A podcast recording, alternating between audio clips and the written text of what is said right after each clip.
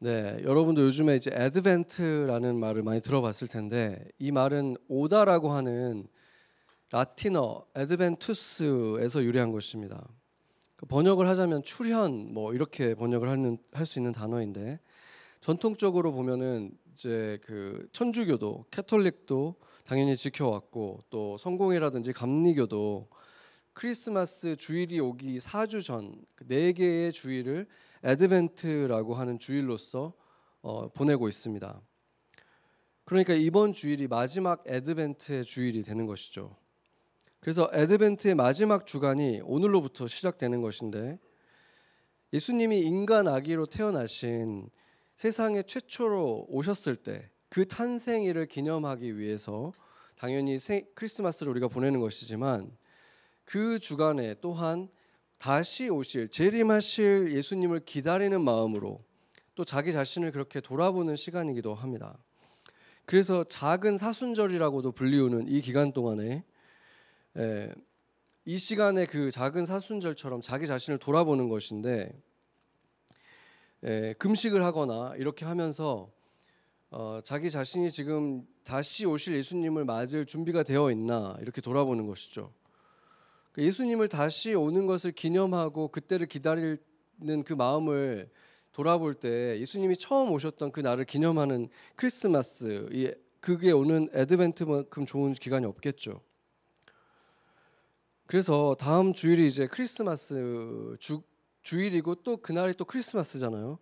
그래서 굉장히 특별한 주일이라고 말할 수가 있는데 그날을 맞기 전에 우리가 이제 일주일이 남았는데 그 일주일 동안 우리의 마음도 우리 자신을 돌아보면서 또 다시 오실 예수님에 대한 기대감으로 충만해지면 좋겠습니다. 그래서 오늘 본문이 좀 길지만 그때 그 상황과 아, 예수님 앞에 있었던 그 족보를 보면서 어떤 과정 속에서 예수님이 태어났는지를 보기 위해서 우리가 같이 교독을 했습니다.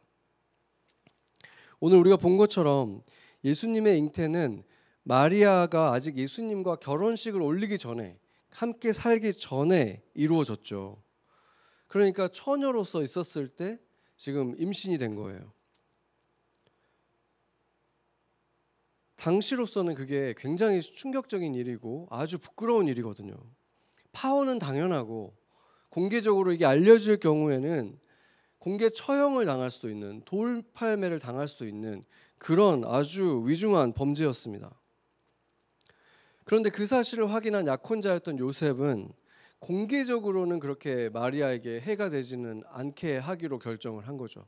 마리아를 욕보이지 않고 그냥 조용히 그냥 파혼만 하려고 했습니다. 왜냐하면 어, 이 여인이 불쌍하니까 그렇게 할 수는 없지만 그렇다고 해서 이런 부정한 여인을 아내로 맞을 수도 없었던 것이죠. 마리아가 만약에 자신이 지금 잉태한 아기는 하나님의 아이라고 이렇게 말을 만약에 설명을 했을 수도 있겠지만 그렇다고 해서 그 말을 누가 믿겠습니까? 요셉도 마찬가지로 믿을 수 없었기 때문에 조용히 파혼하기로 결정을 했던 것이죠. 아기들은 엄마의 태에서부터 이미 많은 것들을 경험한다고 이제 밝혀지고 있잖아요. 반응도 한다. 그래서 태교가 점점 중요하게 여겨지고 있는데 예수님은 이처럼 엄마의 뱃속에서부터 이미 환영을 받지 않는 경험을 하게 된 거죠. 자신의 아빠가 되어서 자기를 돌봐주고 하게 될 이 아버지로부터 이미 거절감을 경험을 했고 가족들로부터 환영받지 못한 경험을 하게 된 것이죠. 그래서 그의 그 잉태는 다른 많은 아이들의 잉태처럼 축하와 환영을 받는 것으로부터 시작한 것이 아니라 엄마를 파혼의 위기에 놓이게 만들고 굉장히 감정적으로 거절감을 느낄 수밖에 없는 그 경험을 하게 된 것입니다. 예, 온 세상의 주인이 지금 잉태되고 세상의 왕 왕이 될 분이 잉태됐는데 그분의 최초의 경험은 결코 환영이 아니었다는 것입니다. 그리고 그 이후에 예수님의 부모가 로마 총독의 명령으로 인해서 각자의 자기의 고향으로 돌아가서 이제 호적 조사를 위해서 돌아가야 되는 상황이 됐는데 그게 또 하필이면은 만삭 때 이루어지게 됩니다.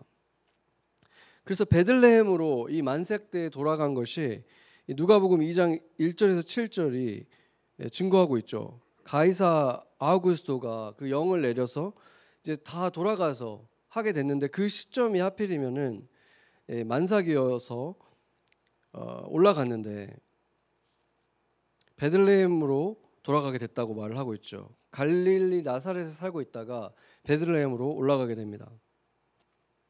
그런데 있을 곳이 없었다 이렇게 말을 하죠. 그러니까 그 작은 마을에 지금 기록을 보면은 총 인구가 200명도 되지 않았을 거라고 보거든요. 그러니까 예언에서도 이스라엘 예언도 보면은 이스라엘에서 가장 작은 마을이 아니다라고 말했다는 것은 실제로는 숫자적으로는 작은 마을이었다는 얘기죠. 아주 작은 마을에 예, 집집마다 지금 손님 묵을 곳이 지금 빽빽하게 차가지고 더 이상 사람을 맞아줄 수가 없게 됐다 이렇게 된 거죠. 그래서 겨우 그 추위를 피하기 위해서 어, 맞게 된 곳이 맞아줄 수 있었던 곳은 동물들이 지내는 곳이었다는 것입니다. 그러니까 마국간이 보통은 집과 따로 있지 않았고 그때 당시에 가택 구조를 보면은 그 처음에 들어가면 바로 마국간처럼 짐승들이 있는 곳, 공간이 있고 그 다음에 안방 그 안에 이제 사람들이 묵을 수 있는 곳 그리고 2층에 또 방이 있고 이런 식으로 되어 있는데 그 집은 그러니까 다 찾고 그 동물들이 머무는 첫 번째 그 지역 그, 그 구역에 공간이 있어서 거기밖에 내주지 않았다 이렇게 말을 하는 거죠. 바로 그곳에서 세상의 구원자, 세상의 왕이신 예수님이 탄생을 한 것입니다. 아무리 가난한 사람도 아기가 태어날 때가 되면은 최대한 깨끗한 공간에서 아이를 맡도록 하잖아요. 전통적으로 어느 지역, 어느 문화를 보더라도 그 산모가 태어날 때는 그 신생아와 산모를 위해서 최대한 깨끗한 환경을 마련해 주게 되어 있는데 지금 예수님의 부모 요셉과 마리아에게는 깨끗한 거는 커녕 그냥 초라한 방 하나도 마련되어 있지가 않았다는 거죠. 오늘 본문은 마태복음에서 동방 박사들이 지금 유대 땅까지는 어떤 신비한 빛이 별처럼 빛나는 어떤 신비한 빛이 유대 땅까지는 인도해 준 거예요. 그런데 그 이후에 그 빛이 사라졌고 그들이 생각할 때는 아 그렇다면은 예수님이 어디서 날지 너무 분명하게 보여졌죠. 어디겠습니까? 그 유대 땅 전체에서 가장 화려한 곳. 헤롯의 궁이잖아요. 헤롯 궁으로 들어간 거죠. 그들이 어떤 생각을 했겠습니까? 금박으로 장식이 화려하게 되어 있고 그 옷감도 금빛이 찬란한 그런 그런 화려한 비단으로 되어 있는 실크로 되어 있는 그 옷감에 이렇게 감싸져 있는 그 왕자의 모습을 생각하고 헤롯 헤롯 왕궁으로 들어갔는데 거기에 있지 않았죠. 거기에 예수님이 없었던 거예요. 거기 왕궁은커녕 그 초라한 이스라엘에서 가장 작은 마을 베들레헴에 그곳에서도 가장 초라한 방도 아니고 심지어 그 동물들이 있는 곳에 바닥에 뭐가 있겠습니까? 뭐 지풀들 조금 있었겠죠. 그 컴컴하고 차가운 바닥에서 예수님이 태어난 것입니다. 그리고 그 아기를 누일 곳이 없어서 동물들이 음식을 먹는 그 여물통에다가 침대 삼아 가지고 거기다가 눕힌 것입니다. 어떻게 보더라도 세상 어떤 부모가 자기 처음 태어난 아이를 짐승들 밥 먹이는 여물통에다 누이겠습니까? 이렇게 복이 없는 아이가 있을 수 있을까? 이렇게 복이 없는 부모가 있을 수 있을까? 왜 하필이면 이럴 때 추울 때 또 만삭일 때 베들레헴에 왔어야 했을까? 왜 방은 이미 다 나가가지고 그리고 누구도 이 만삭의 여인을 위해서 자기 방을 내어주는 사람, 이 이제 태어난 아이를 위해서 침대를 내어주는 사람이 하나가 없었다는 거예요. 이 정도 되면은 환영을 받지 못한 것이 아니라 매몰차게 거절당한 것이 되는 것이 아니겠습니까? 동방 박사들은 혼란스러웠겠죠. 그 왕국에서 예수님을 발견하지 못하고 자기를 인도해 줬던 빛도 사라졌고. 그런데 이 소식을 들은 헤롯과 그의 일당들은 소요를 일으켰다는 거예요. 그 지배 계층들은 거기서는 이제 소요가 일어났다고 하는데 그거를 좋은 소요라고 얘기를 하질 않아요. 원어를 보면은 그들이 트러블 됐다는 거예요. 크게 trouble이 됐다는 거예요. 왜 그러겠습니까? 이스라엘 백성들이 수백 년간 기다려온 어떤 왕이 온다고 하는데 영원히 다스리는 왕이 온다고 하는데 그 왕이 온다면은 지금 자기는 어떻게 되는 것입니까? 그러니까 억눌리고 그런 소식을 들을 수도 없는 곳에 있는 사람들에게는 이게 너무 기쁨의 소식인데 그들은 들을 수가 없고 이 지배 계층의 사람들은 자기들이 누리던 이런 것들이 사라지고 또 자기들하고 이제 그 왕하고 싸워야 될 거 아니에요. 모든 것을 잃어버릴 수도 있게 되는 위기가 찾아온 것이죠. 그래서 헤롯은 뻔뻔하게 동방 박사에게 거짓말을 합니다. 사단과 똑같은 것이죠. 사단의 분신과 거의 같은 그런 존재예요. 나도 그를 경배하고 싶으니까 찾으면 나한테 꼭 알려주시오. 이렇게 거짓말을 한다는 거예요. 그러고 나서 그들이 결국에는 베들레헴으로 보내줬죠. 이 헤롯이 헤롯과 일당이 또 신기하게 또 베들레헴까지는 보내줬어요. 그런데 베들레헴에 왔을 때도 그들은 또 어디를 찾았겠습니까? 어디가 왕이 태어날 곳인가? 근데 그때 빛이 나타난 거예요. 사실은 사람이 지내는 곳도 아니기 때문에 지풀이 있고 이런 곳이기 때문에 뭐 거기에 밝은 빛이 있을 수 있었겠습니까? 초 같은 게 있을 수 있었겠습니까? 그 껌껌한 곳에 하나님이 보내신 빛이 임해서 사실은 가장 어두운 곳이었는데 그 베들레헴에서 가장 밝게 빛나고 있는 그 마국간 같은 그곳을 발견하게 된 것이죠. 그들이 상상도 할 수 없는 그곳에 예, 온 세상의 구원자가 태어나 있었습니다.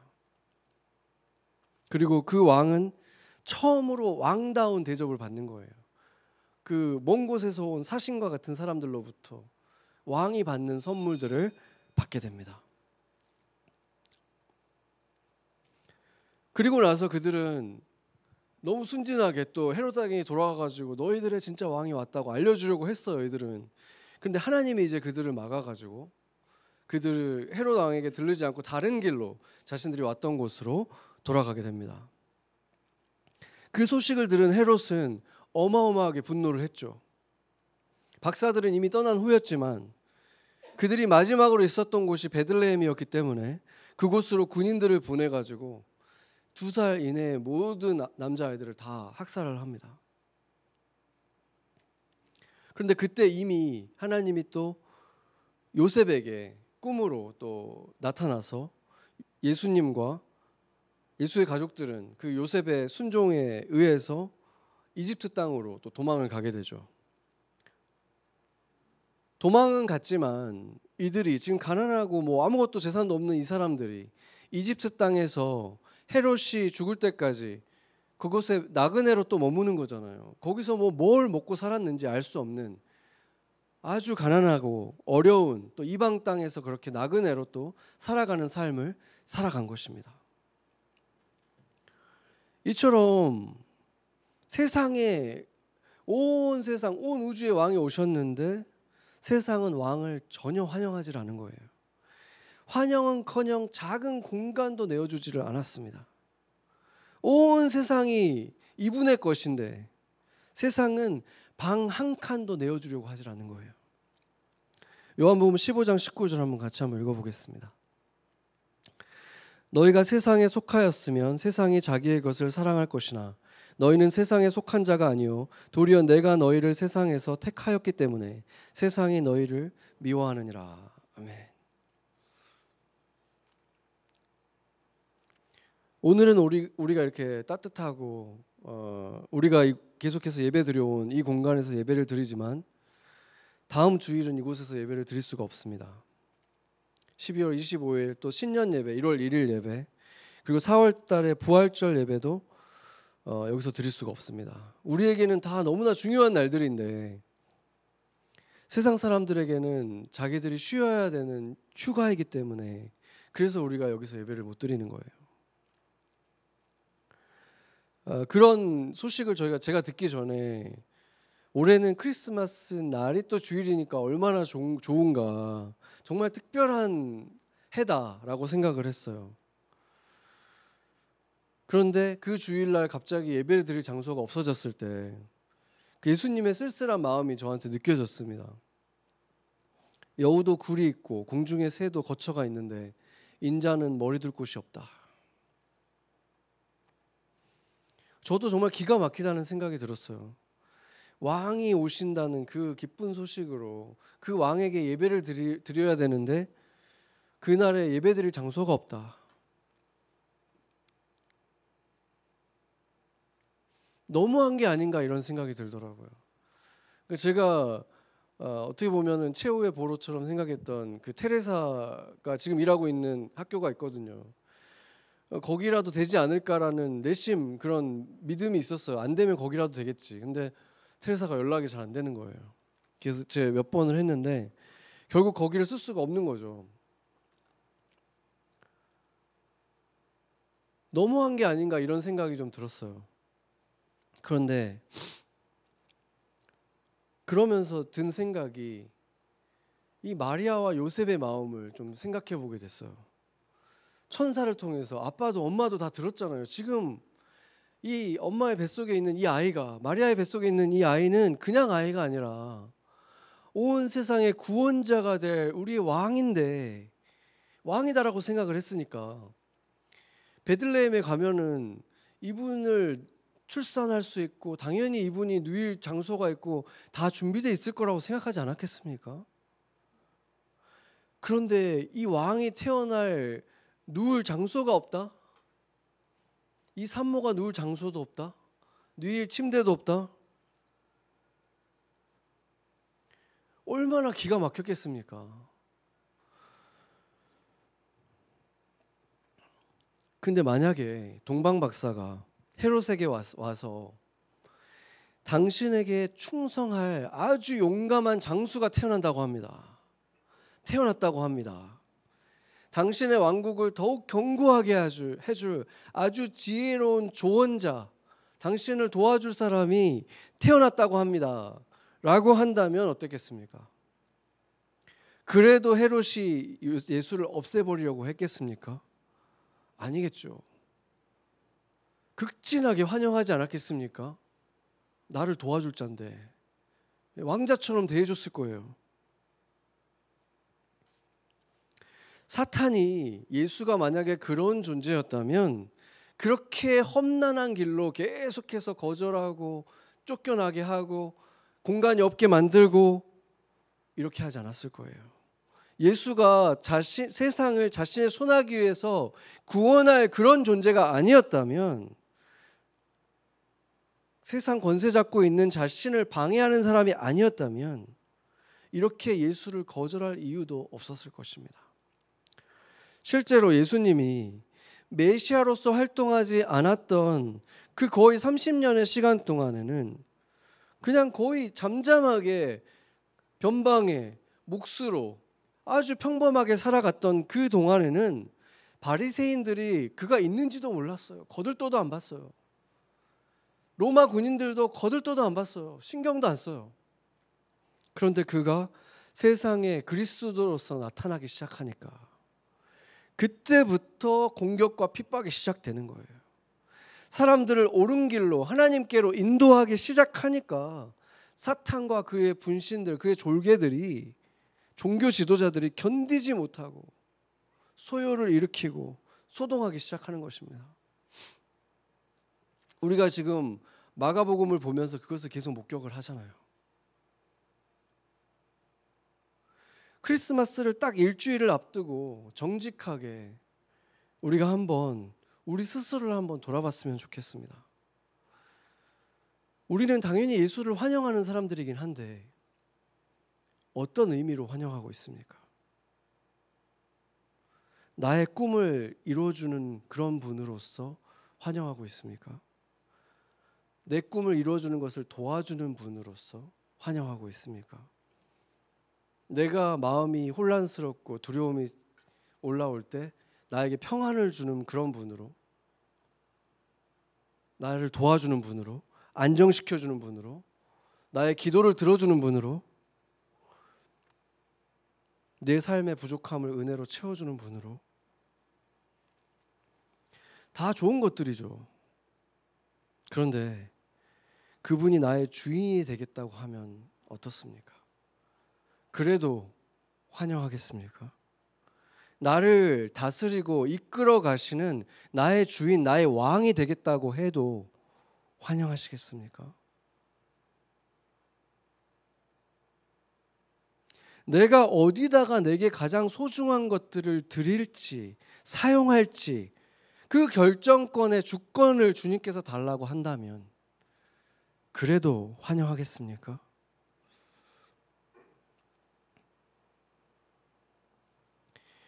예수님이 이렇게 지독히도 자신을 환영하지 않는 이 인간들을 위해서 초라한 여물통이 첫 번째 잠자리가 되는 이 지상에 오신 이유가 우리의 병을 치유해주고 우리의 문제를 해결해주고 조금 더 편안하고 부유하게 살라고 그러기 위해서 오신 것입니까?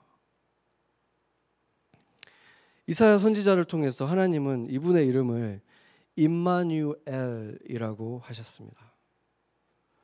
잘 알다시피 임마누엘은 우리와 함께 하시는 하나님이라는 뜻입니다.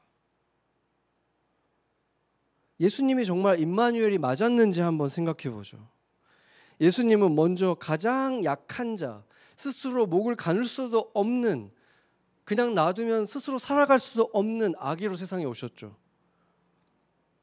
세상에 스스로 몸을 가눌 수도 없는 그런 약한 자들과 함께 해주시기 위해서 오셨다는 것입니다. 그들에게 임마누엘이 되어 주신 것입니다. 태어날 때부터 가장 초라한 곳에서 오신 예수님은 지상에서 한 번도 평안한 잠자리에 누워 보신 적이 없습니다. 나사렛이라고 하는 변방 중의 변방에서 집을 짓고 무거운 짐을 나르는 몫으로 거의 평생을 다 살아가셨고 그렇게 하루 벌어 하루 살아가는 세상의 노동자들, 가난한 자들과 함께 해주시기 위함이었습니다. 그리고 예수님은 탄생부터 마지막 십자가에 달리실기까지 셀 수 없는 거절들을 경험했습니다. 예수님의 인생의 대부분은 환영이 아니라 거절들의 연속이었습니다. 그렇게 세상에서 수많은 거절들을 경험하는 우리와 함께 하시기 때문입니다. 대부분의 문화권에서 그렇듯이 예수님의 족보를 보면 이스라엘의 족보도 역시 아버지의 이름들로 이어지게 되어 있습니다. 그런데 오늘 우리가 본 예수님의 족보를 보면 다섯 명의 여인 어머니들의 이름이 등장을 합니다. 마태복음 1장 3절에서 6절 한번 보면 3절에서는 다말이 나오고 5절에서는 라합과 룻이 나오고 6절에서는 바세바가 나오고 그, 그 이후에 마리아가 또 나오는데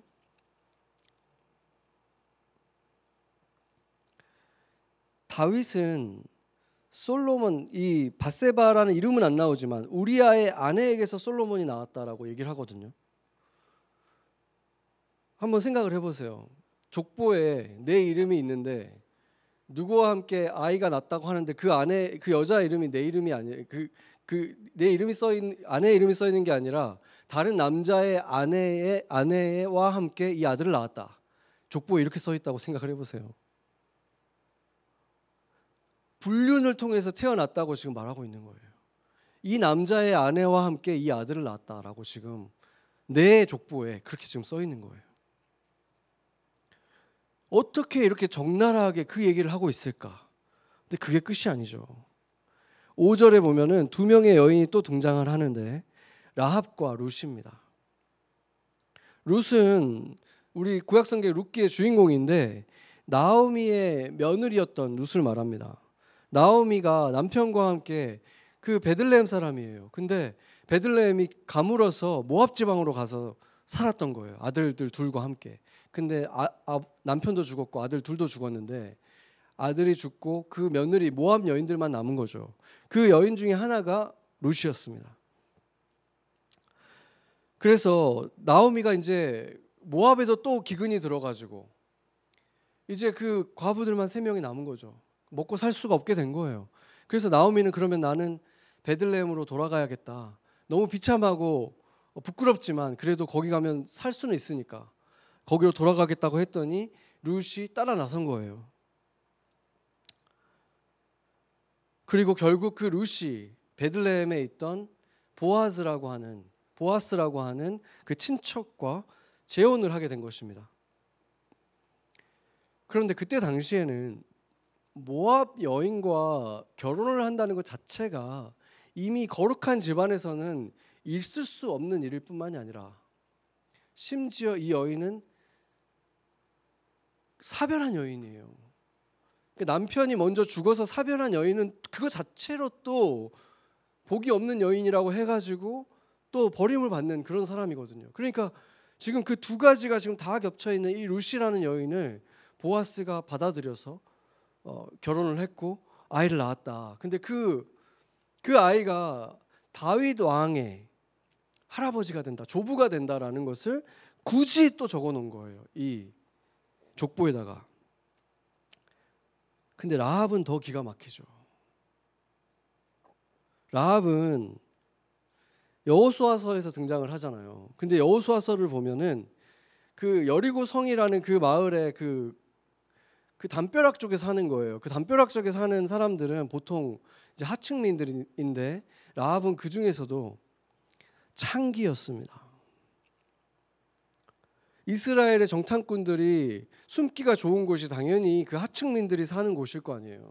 그 라합의 집에 들어와서 거기서 이제 숨김을 거기서 지내고 또 숨어 숨기 숨기도 하고 했었는데 예, 결국에는 그 살몬이라고 하는 남자가 많은 학자들은 아마 그 그 두 정탐권 중에 한 명이었을 거라고 보죠 보통.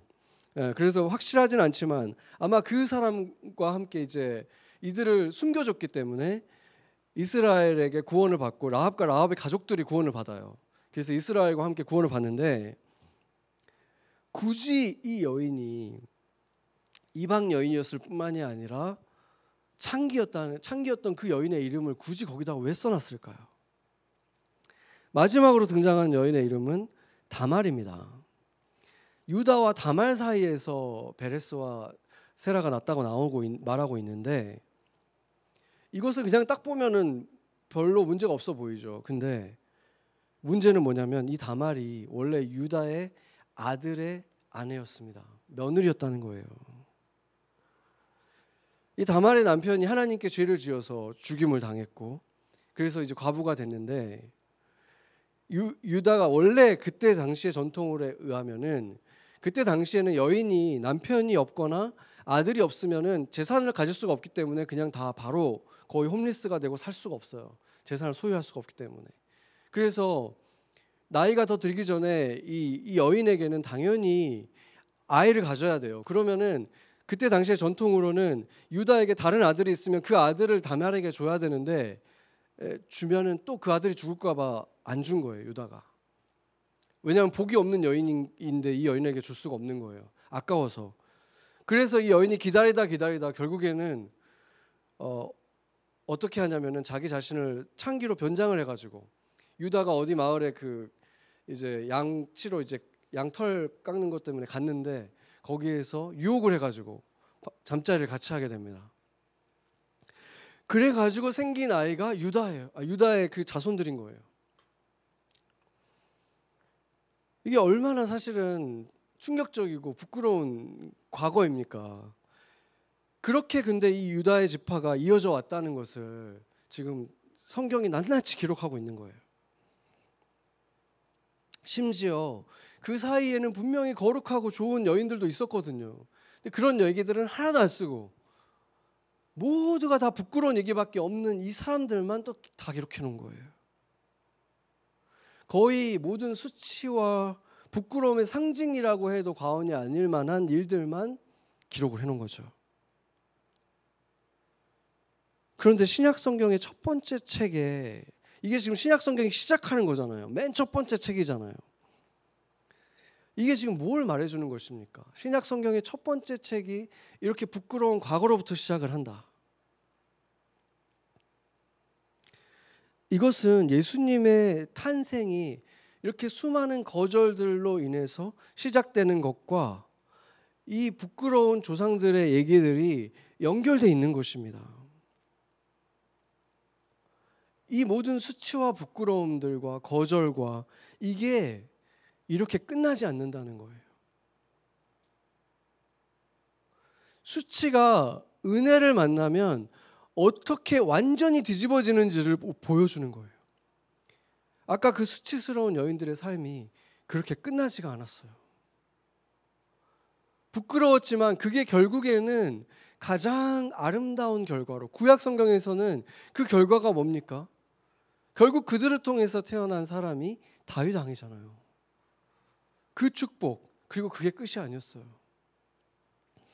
시약 성경에는 그 마리아까지 포함돼 가지고 태어난 그 아이가 예수 그리스도 가장 아름다운 분, 온 세상을 축복하신 분, 구원하시는 그 구원자가 그 부끄러운 계보 속에서 태어나셨다는 것입니다. 임마누엘 하나님을 만나면 그분이 그분 그 삶에 들어오면 그 수치와 부끄러움과 거절이 완전히 거꾸로 뒤집어진다는 거예요. 은혜의 통로가 되고 축복의 통로가 되고 아름다운 열매를 맺는 왕의 자녀들이 되는 태어나게 만드는 그 축복이 그 부끄러움에 있었던 그 사람들을 통해서 일어난다는 거예요. 이게 복음이라는 거예요. 우리 삶에 가장 부끄러웠던 일들, 수치스러웠던 일들, 내가 거절당했던 그것들이 예수님을 만나면 그것들을 통해서 예수님을 만나면 그것을 경험한 사람들이 가장 예수님을 사랑하는 사람들, 예수님 이름을 들으면 춤을 추는 사람들, 자기의 삶의 만족으로 끝나지 않고 그게 나를 통해서 뻗어나가는 사람들, 강물이 되어서 나에서부터 흘러나오는 사람들, 이런 사람들이 된다는 거예요. 이게 그리스도의 복음이 아닙니까? 수치가 영광으로 바뀌는 거. 이 족보를 통해서 그게 선포되고 있는 것입니다. 임마누엘이라는 뜻은 결코 우리와 함께하는 나의 수호천사라는 뜻이 아닙니다. 우리와 영원히 함께하는 나의 도움 이런 뜻이 아니에요. 우리와 함께 하시는 하나님이라는 뜻이에요. 우리와 함께 하시는 그분은 나의 왕이라는 뜻이에요. 주인이라는 뜻이에요. 내가 원하는 일을 대신해 주는 종이 아니라 잠깐 머물다 떠나는 손님이 아니라 내 안에 함께 거하시는 그분은 나의 주인이시고 나의 왕이시고 나의 하나님이시다. 그게 임마누엘의 뜻입니다. 그래서 임마누엘은 세상 속에 계신 온 세상의 주인이라는 뜻입니다. 온 세상의 주인이시자 나의 주인이신 하나님이 내 안에 거하시고 나와 함께 하기 위해서 오셨다. 임마누엘이 되셨다. 그것을 기념하는 것이 바로 이 크리스마스인 것입니다. 그런데 여전히 예수님은 거절을 당하고 있는 것입니다. 여전히 우리는 예수님을 환영하지 않고 있는 것입니다. 세상은 어떻게 해서든 크리스마스란 이름을 크리스마스에서 계속 지우려고 하고 성탄의 계절임에도 심지어 교회를 다니고 있는 사람들도 다른 것들의 마음과 생각을 쉽게 빼앗깁니다. 예수님을 가끔 나에게 좋은 조언을 해주는 그런 존재 정도로 여기고 임마누엘 하나님 나의 왕 나의 주인으로는 환영하지 않는 사람들이 있지 않습니까?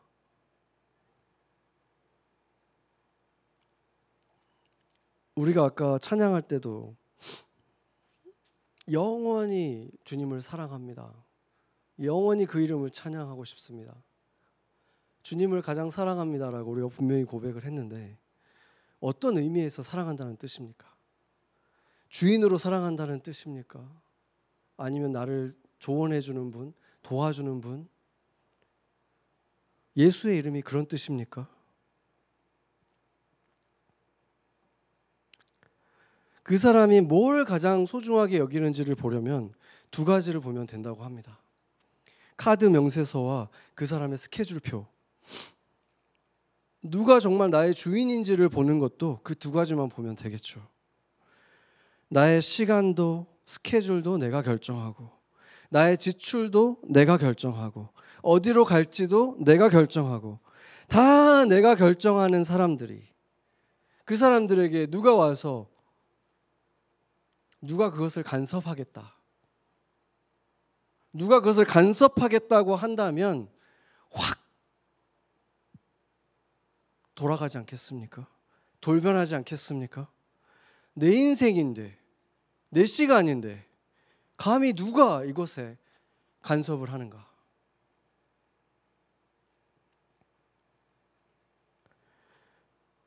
애드벤트의 기간은 약 2020여 년 전에 아기로 오셨던 예수님의 초림을 기념하는 것뿐만이 아니라 다시 오실 예수님을 고대하는 마음으로 보내는 시간이라고 했습니다. 다시 오실 때 예수님은 이전과 전혀 다른 모습으로 오실 것입니다. 천군 천사의 호위를 받으며 왕의 위엄을 가지고 그분의 원래의 모습과 영광으로 오시는 것입니다. 그리고 처음 오셔서 하시는 일은 심판입니다. 진실이 만천하에 드러나는 거예요. 알곡과 가라지가 분리되고 진짜 임마누엘 하나님을 예배한 사람과 왕으로 모신 사람들과 그런 청만한 사람들이 구별됩니다. 셀 수 없는 반전들이 일어날 거예요.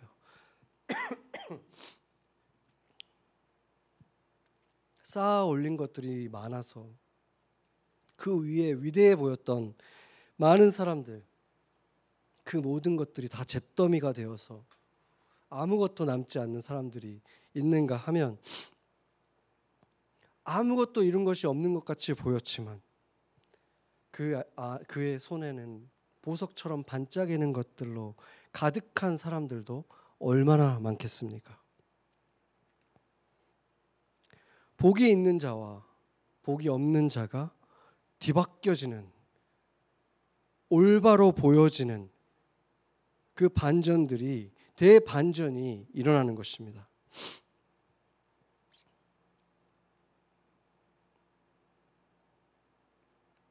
예수님을 사랑한다고 했지만 자신의 삶의 화려함이 더 중요했던 사람들과 아닌 사람들이 구별될 것입니다.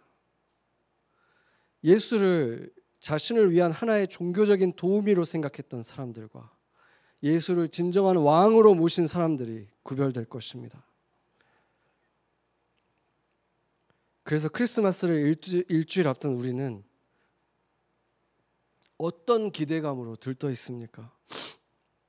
값비싼 선물들과 산타크로스가 아니라 임마누엘 우리와 함께 하시는 그 하나님 때문에 그 왕의 생일 잔치이기 때문에 그리고 곧 도착하실 왕 모든 것이 제 모습을 드러내게 될 그날 이제 나의 영적인 실체도 그분의 실체를 만나게 될 그날 그 기대감에 부풀어서 우리는 들떠 있는 것입니까? 만약에 일주일 후 그날에 그 크리스마스에 드디어 예수님이 정말로 오신다면 왕의 위엄을 가지고 세상에 다시 오시는 예수님을 우리는 기쁨으로 들떠서 환영하며 맞이할 수 있습니까?